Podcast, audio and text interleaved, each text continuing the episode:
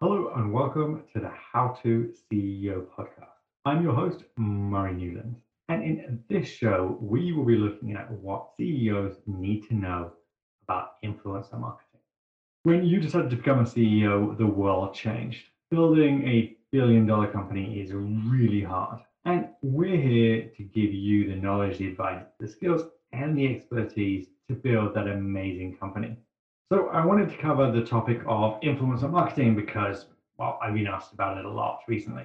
So I have a big social media presence. I have over a million followers on Twitter. I used to have when Vine was a thing. I actually even had uh, 400,000 followers on Vine. A large presence in lots of other places. So I have actually uh, been asked to be an influencer uh, for both B2B and B2C brands. Interestingly, um, I've also worked with app companies, with SaaS companies, with uh, selling to everything from freelancers through to marketers through to affiliate marketers. I have run influencer marketing campaigns for all of those different types of company. And here's my thoughts and my takes on influencer marketing and what CEOs need to know about it. Influencer marketing is and has always been very popular. What is influencer marketing?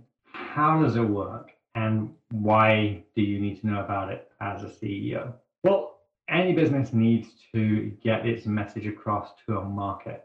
Influencers are people who have uh, access to market, influence on the market, and are usually good at building audience. They're also therefore good at sharing message and understanding how to share messages. One of the best things that you can do when you're launching a new product or program, for example, or want to get a message out, in, in itself is to actually ask influencers how they would communicate it. Now, you may be great at marketing, you may be great at messaging, but influencers who spend their time building audience, building message, are often really good at understanding those audiences. They're good at understanding how to communicate to those audiences and what's going to be popular and shareable with those audiences.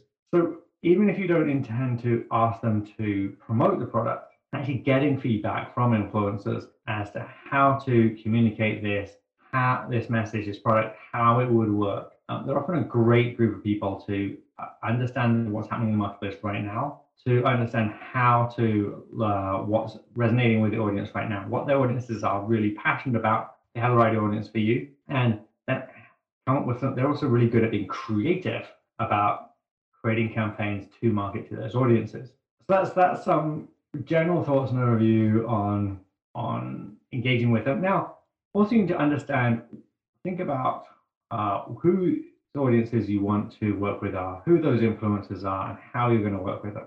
So there are many, many different types of influencer.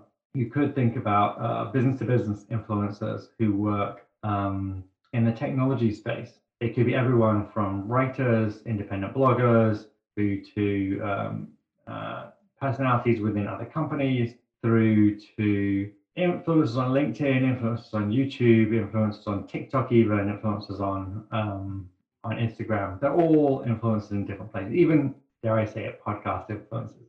They're all influencers in different places. They all have different audiences and different styles of communicating with those audiences. Some of them are great at communicating uh, really well, uh, communicating products and some about products. Some of them are really good at communicating about different things. Let's take some different scenarios for influencers and look at those. Number one is is how do I find influencers?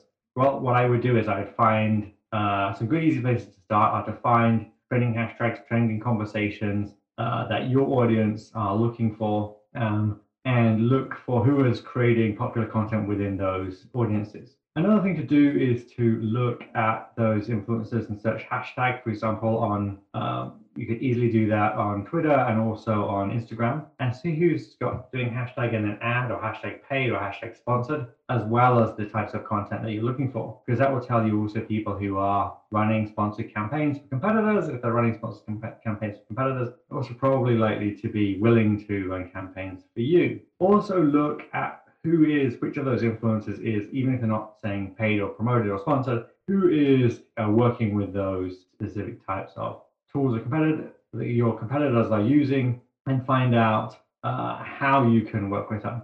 Now, it's really interesting. You need to really dig down into their audience uh, and understand why their audience likes them.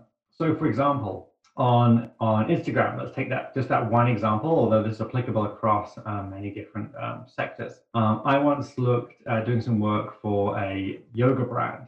They found a bunch of um, influencers on uh, Instagram who were in the yoga space. Now they wanted to sell uh, products to yoga people. Um, their target audience was mainly female, so they found some female yoga uh, influencers. And you might think that they would have the perfect audience. But looking at lots of those uh, yoga influencers, actually they were posting more hot bikini photos than other yoga photos. And then most of the audience were men, and therefore that would not be a great audience for them.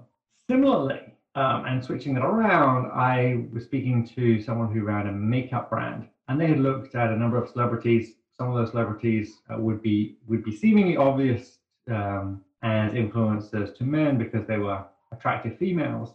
But actually, they found that some of those attractive females actually had mainly female audiences. And so the way to uh, tackle those female audiences was to uh, use those artists to to promote those particular things. Also, look at what content the influencers are making, why they're making it, and how they're making it. They're really trying to find out what those influencers are passionate about at the time it's easy with, uh, for example, with travel um, influencers. If they're traveling to different places, they need tools for travel. They want to travel more. You can help them along their journey, then that's really um, important.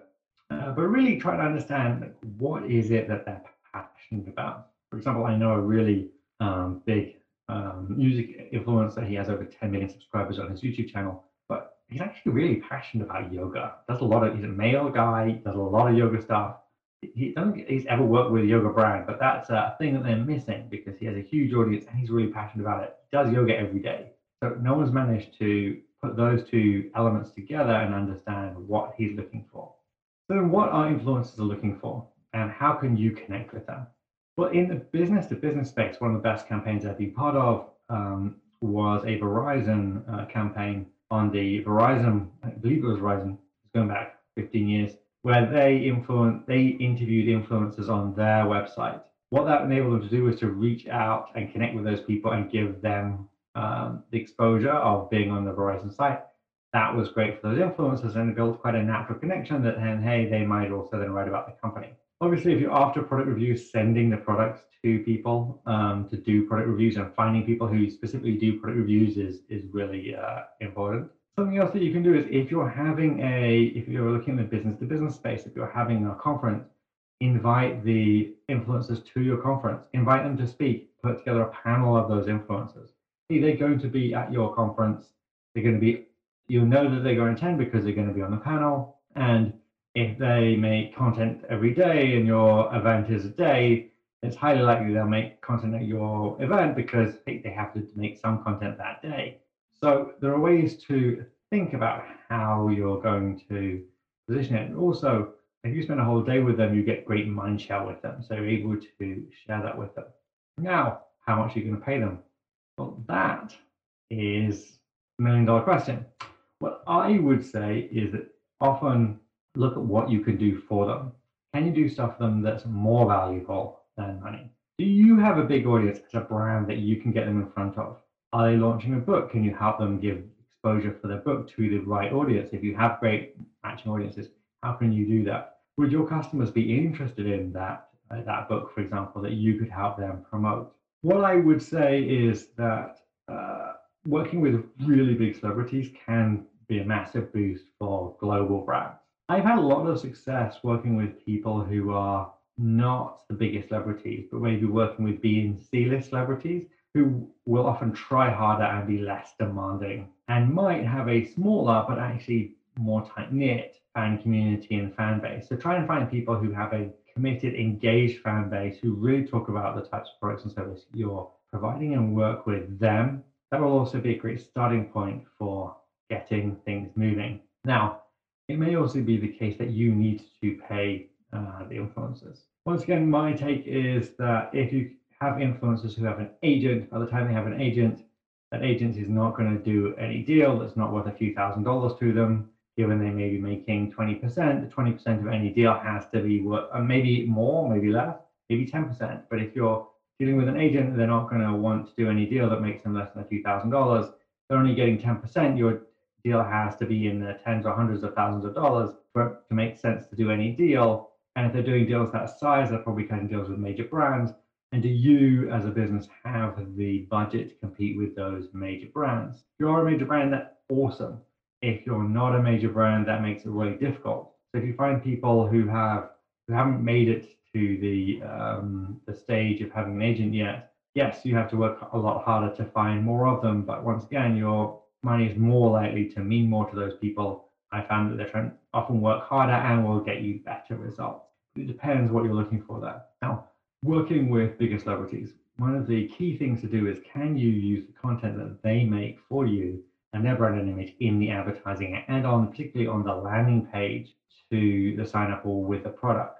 So, for example, I worked with a uh, international uh, celebrity who was with an internationally famous brand. Uh, when uh, we worked with him, not only uh, did he make content for the uh, app, they then took they took their profile, they used that in ads on Facebook. The Facebook ad conversion click was really high because they were a massive celebrity brand. And then they also used their likeness on the landing page, and that rapidly increased the conversion rate on the landing page. So by putting those elements together, they were able to get a lot of reach from working with that uh, major uh, celebrity. It also gave the celebrity a lot of exposure.